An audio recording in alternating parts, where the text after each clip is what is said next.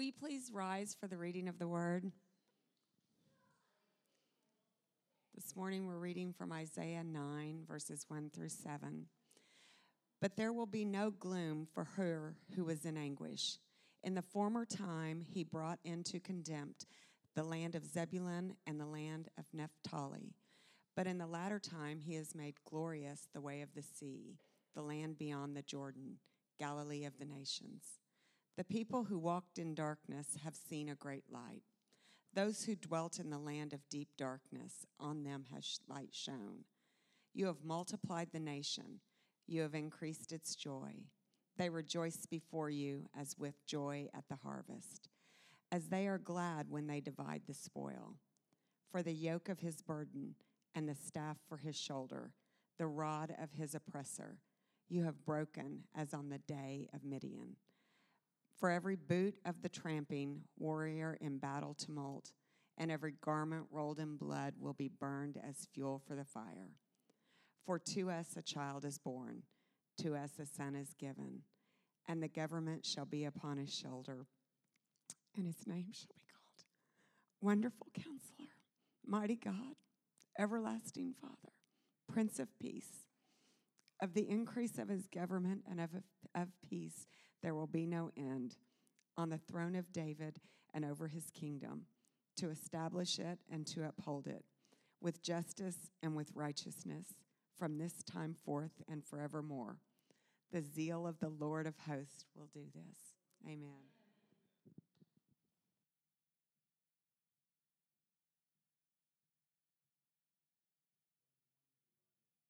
And um, how special it is last year and this year to have a Christmas service on Christmas Day last year and Christmas Eve this year. It's just so fun to get to gather together. And we're talking this morning about the peacemaking king of Christmas. Not the peaceful king, not the peace of the king, but the peacemaking of the king of Christmas. And so I want you to transport yourself back to a moment where the peace was needed to be made between you and somebody else. I was talking to Laura about this this week, and I was immediately, we both knew exactly what I was thinking about. Several years ago, I was playing golf with my brother at Hefner in Oklahoma City, and we get up to a uh, hole, and there's a shot that is just barely reachable to the green. And so I'm not a great golfer by any means, as you'll see, but I had this, at the time, this seven wood, which I was just killing off the fairway. And I, I think the regular guidance is you should never really hit a seven wood, but my granddad had given me this seven wood, and it was like my Excalibur. Whenever I got into a situation, I pulled that thing out, and I line up to the ball, and I hit this shot. And if you're a golfer, you know when it just feels clean. It just feels perfect. You can just glide right through the ball. In fact, it was such a great shot. It was up, great height, great distance. Such great distance that it flew over the green and into the parking lot right behind the green and crashed into the windshield of a Ford Focus. So when we got back to the when we got to the turn, went into the pro shop, and I just went up to the desk and I said, "Hey, uh, just happened to fly one of the greens and hit a Ford Focus. If anybody comes in looking for something, here's my number." And you could almost see the blood drain from his face as he said, it was a Ford Focus. I was like, this is a Ford Focus. And he was like, was it silver? I was like, I don't recall, but I think maybe it was silver. My brother, yes, it was silver. so he looks to the guy next to me and says, Do you want to go tell Ray or do you want me to tell him? I'm like, Who's Ray? You know what? We got another nine holes to play. I got, I got to get out of here. Well, Ray is the fry cook at the restaurant in, in the clubhouse. And Ray was not pleased that this had happened to his car. In fact, he comes out of the kitchen in such a bluster, just yelling and kind of saying things. And all I could make out at the time as he stormed out to the parking lot was, they better make this right. They better make this right.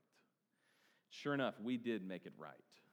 that moment, we called, we got somebody to come out, replace it on the spot. We made it right, all whatever amount of dollars it was. But after the situation, though, we really didn't make it right. We just made it better. Because, you know, that, that's the thing about living in a fallen world is you actually can't make it right. You can't make it to where you recoup the time and the energy. You can't make it to where it's like it never happened. You can make the best of a bad situation, but this side of glory, you, you actually cannot make things right. If by right you mean just the way they always should have been. And the story of, of Christmas, boiled down to one storyline, is that God, when He sent His Son Jesus on Christmas, was embarking on a project of not just making things better, but of truly making things right.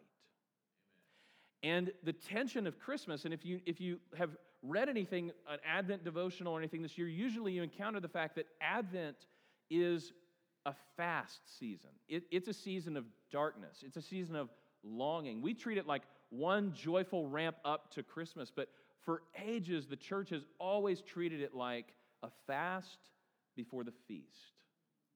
And what that reminds us of is our life now is a, is a life of better, making things better.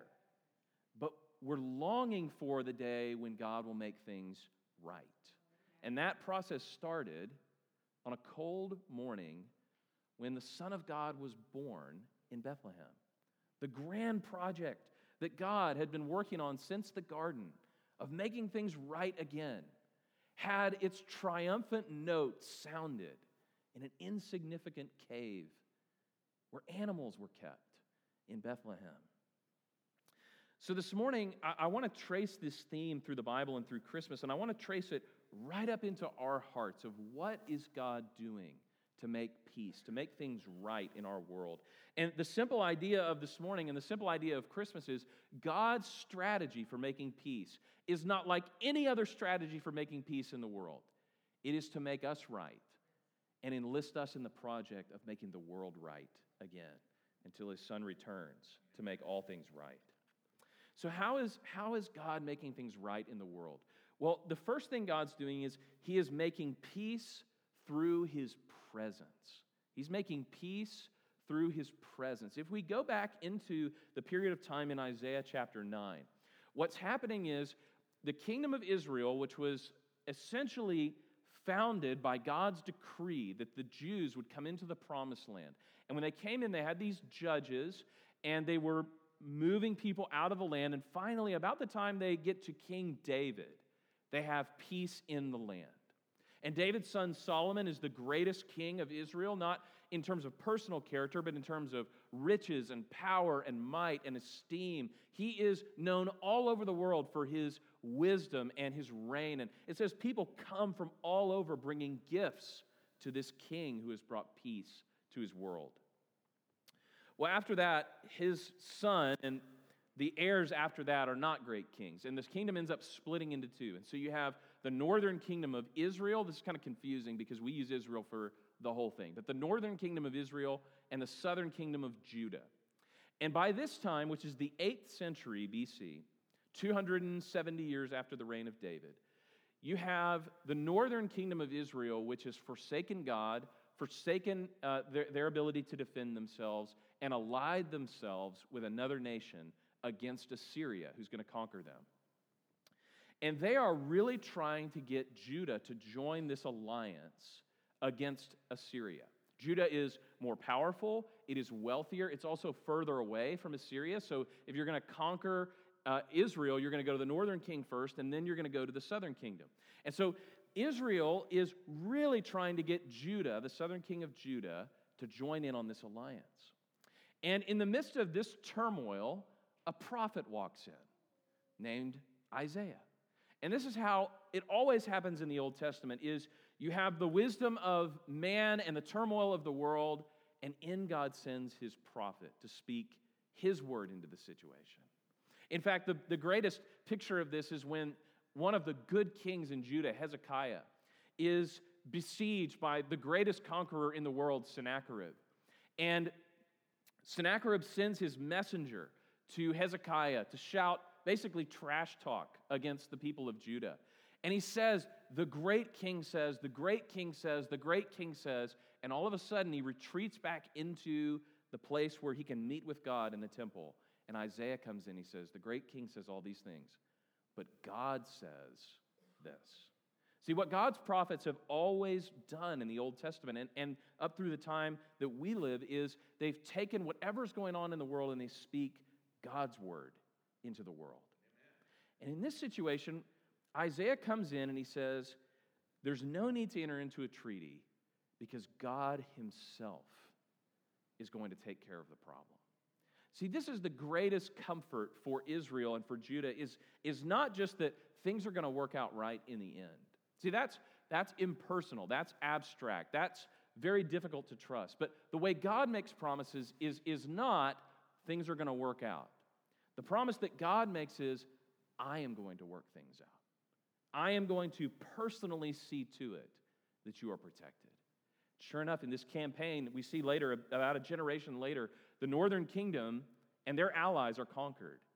And the southern kingdom of Judah trusts in the Lord, and they are preserved. And in this passage, God tells us and tells them what he's going to do. He says, There's going to be a light that shines on these southern tribes. And the people who walked in darkness, the darkness of war and uncertainty, and in the face of a conquering empire, they will see a great light. And this nation, which is strong, will be strengthened by the Lord. And a child will be born who's going to save them. See, this is an interesting feature of the Bible, and this sometimes trips people up. In the local context of this passage, there is a king who's going to be born who's going to deliver the people of Judah. His name is Hezekiah. But what Isaiah is saying is hey, there's going to be an immediate fulfillment of this, but don't miss, there's going to be a greater fulfillment.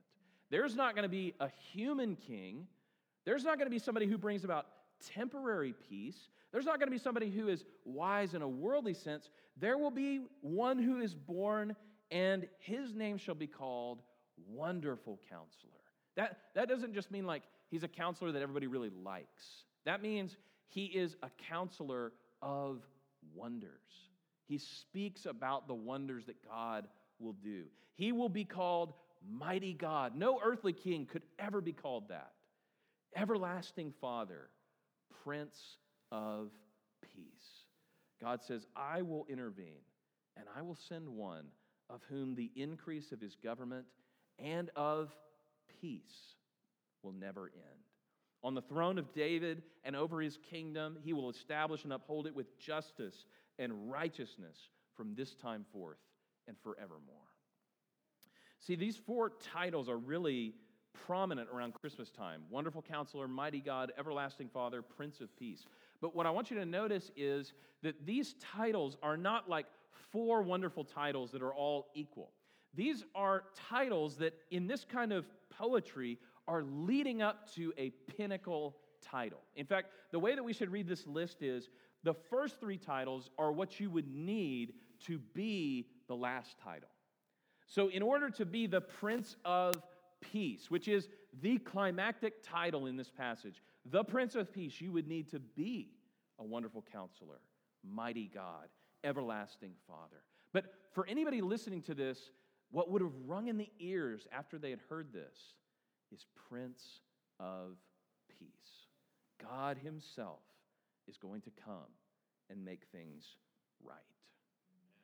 So, God makes peace, not through some shadowy control of historical events or kind of a fatalism, like all things will work out well in the end. God makes peace by personally intervening. His own presence is what brings us peace. In the Old Testament, the word for peace is the word shalom. And shalom is, is one of those words that's hard for us to translate because it means such a holistic fruitfulness and flourishing in your life. We tend to think of peace as the absence of something. Peace is the absence of worry or of busyness or of strife. Peace is the absence of something going wrong in your life. But shalom is the flip side of that. Shalom is the presence of something healing and delightful and wonderful in your life. It is something that once it's in your life, it so overshadows and undergirds everything else going on that you can actually have peace, this kind of peace, in strife and in difficulty. See, our, our version of peace is not very durable because you can only have it if things beyond your control go your way. If you're not sick, if you're not worried, if you don't have a major setback, if your the windshield of your Ford Focus doesn't get smashed in by some kid on the golf course, like we can't control that kind of peace. But the peace that God gives is so durable and so enduring that you can have it even when things are going wrong in your life. So, the peace, the shalom that God brings, the Prince of Peace, can only come about when you have something that is so precious and so wonderful and so durable that it undergirds everything else in your life. Of course, the story of the Bible is that God is that wonderful peace. Paul puts it this way Jesus, He Himself, is our peace. Peace is a person, peace is the presence of God with human beings. This is why Christmas is so unique from other religions. In other religions, and honestly, most of us sometimes slip into this, we're trying to escape the human experience. We, we want to get away from things like the finitude of our life and the decaying of our bodies and the rough experiences of being a human being in a broken world. In fact, all of our secular religions right now are telling us about some version of utopia that is an escape from injustice or age or anything that might befall us as human beings. But the Christian religion is not that we are escaping from humanity, but that God entered into humanity became a human being. Just think about how crazy this is that the God who never sleeps, who's never tired, who never needs anything, came as an infant. That the God who never worries, never stresses, he's never afraid, he's never troubled, enter into the messy fray of humanity. The God who is never limited, he is almighty in all of his attributes would take to himself humanity, limit himself, as Paul says, empty himself to become a human being so that he could be present personally with us. But God has another strategy that's maybe even more crazy than this one. He's, he makes peace through presence, but he also makes peace through weakness. Okay, you probably heard the phrase peace through strength. Okay, that I do think is a great geopolitical outlook. I, think, I am in favor of peace through strength. But that's not God's strategy at all. God's strategy is peace through weakness.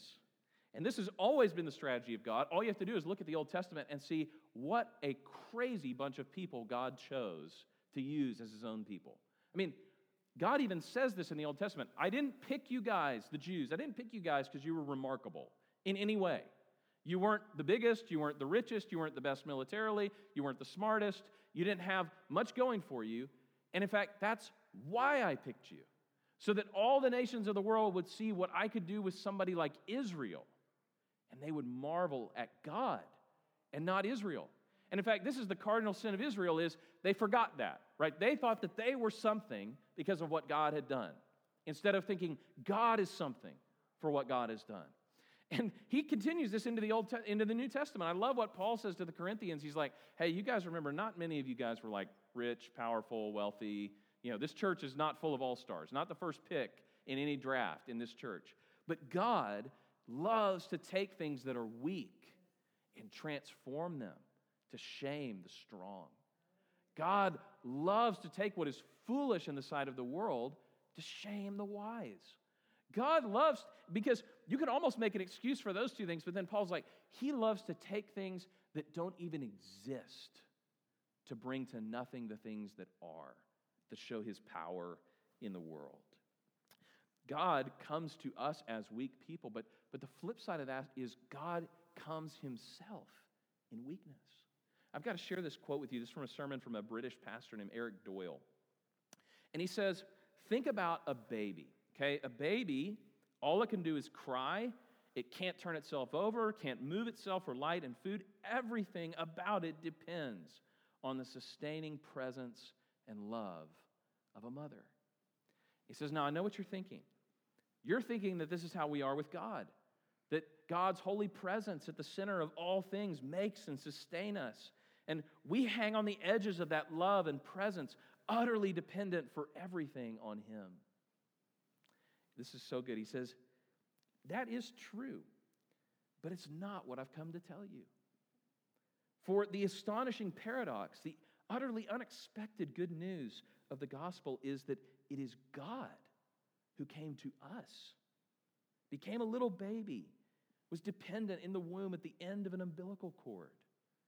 God, before whom, in one sense, we are weak and dependent, nevertheless chose to come to us in utter weakness and dependence.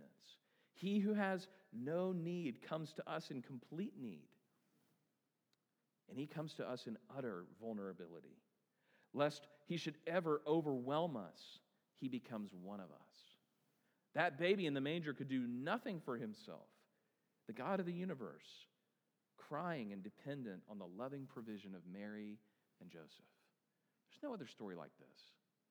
That God would come in weakness to weak people, and that's how he's making peace. See, he made peace through the blood of his cross.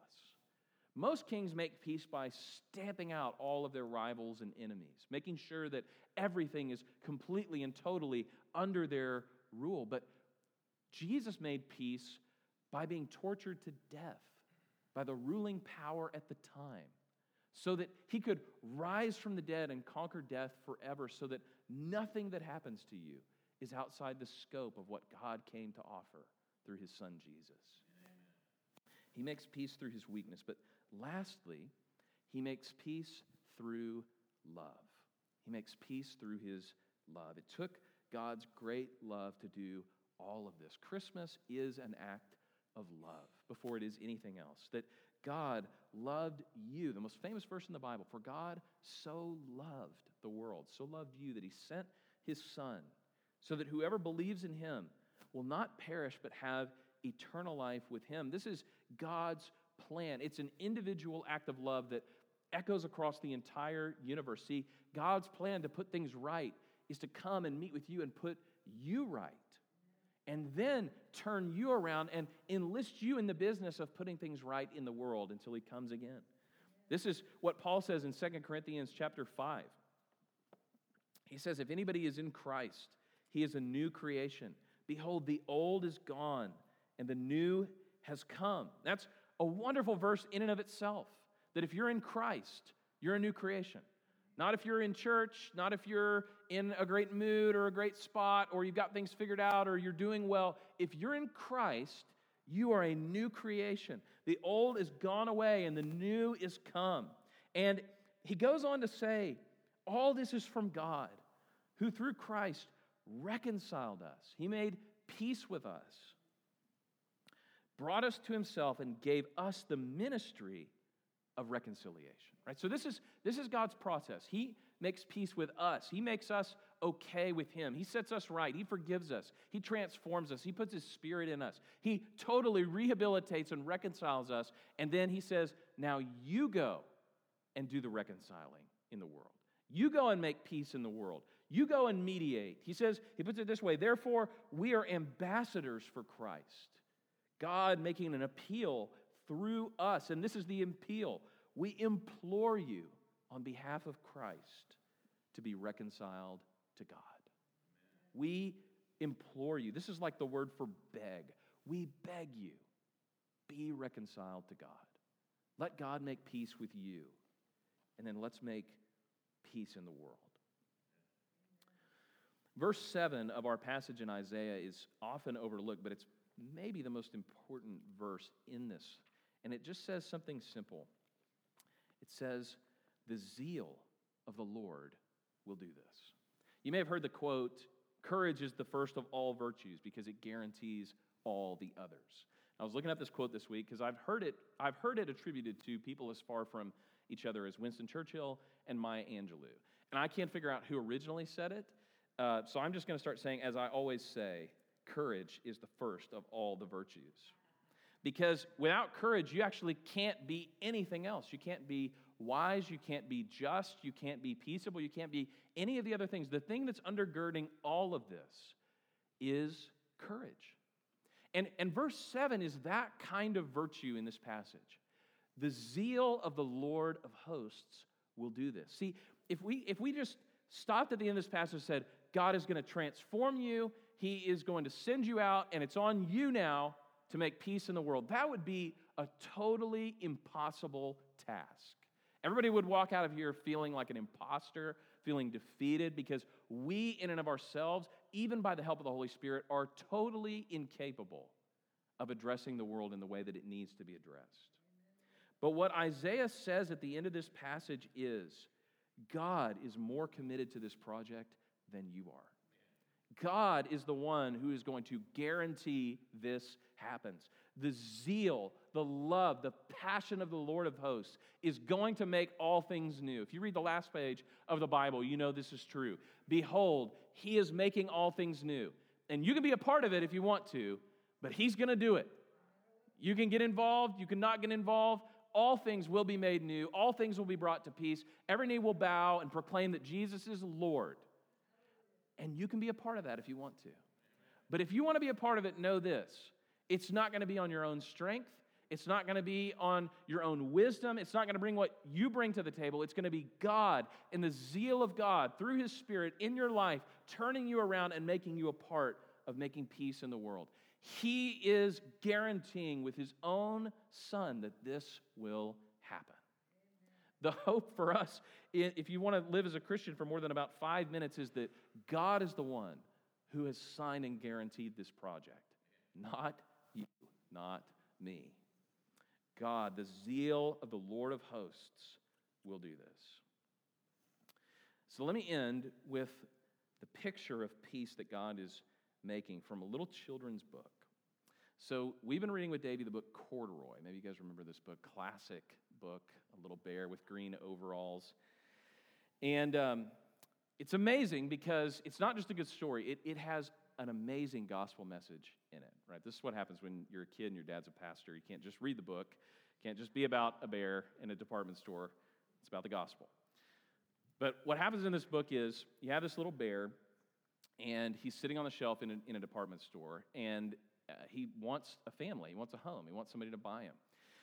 And this little girl named Lisa comes by, and she wants to buy corduroy. She's like, You're exactly what I've been looking for. And the mom and the, portrayal of parents in these kids' books always kind of cracks me up. The mom comes through, gives a sigh. She's like, I've already spent too much. You know, they've been out Christmas shopping. And so she says, You can't, can't buy them. And to add insult to injury, she says, And one of the buttons is missing on his overalls. You don't want a defective bear like that. So Corduroy then goes on this epic journey in the department store at night to try to find his button. He doesn't, runs into the night watchman. The next morning, the little girl comes back. And she walks right up to him and she says, I went home and got all the money in my own piggy bank and brought it back to buy you because you're just what I wanted. And she brings him home and she has her bed and then she has a little bear bed next to it. And Corduroy's thinking to himself, This is a home, it's a family, it's what I've always wanted. But the great part of the book is at the very end, like on the last page of the book, he's got this home, he's been loved, he's been bought. And then she says, I love you just the way you are but I think you'd be more comfortable if I sewed your button back on your overalls. And that's how the story ends. And, I, and that, that's such a profound picture. Like, you couldn't write that book without Christianity. Because the moral of that story is you can be loved exactly the way you are. You can't earn it, you don't measure up. We're all admitting that Corduroy was not the perfect bear. He wasn't what everybody had dreamed of. He's a defective bear, and she loved him anyway. But here's the great news of what God is doing through his son at Christmas He loves you as you are, and he loves you too much to let you stay where you are. Right? There's not a trial period for corduroy. You're home. She loves you, she bought you, she purchased you with her own money. And now she's going to begin to make you right. She's going to begin to turn you into what God always created you to be. That's the message of Christmas. God loves you. You could never earn his favor, you could never live up to his standard. He bought you with his son's blood before you did anything for him. And once he brought you home, and once he set you up and stood you up as a new, create, a new creation in him, He's going to start to sew all the buttons back on and make you into what God created you to be because He loves you. So let me pray.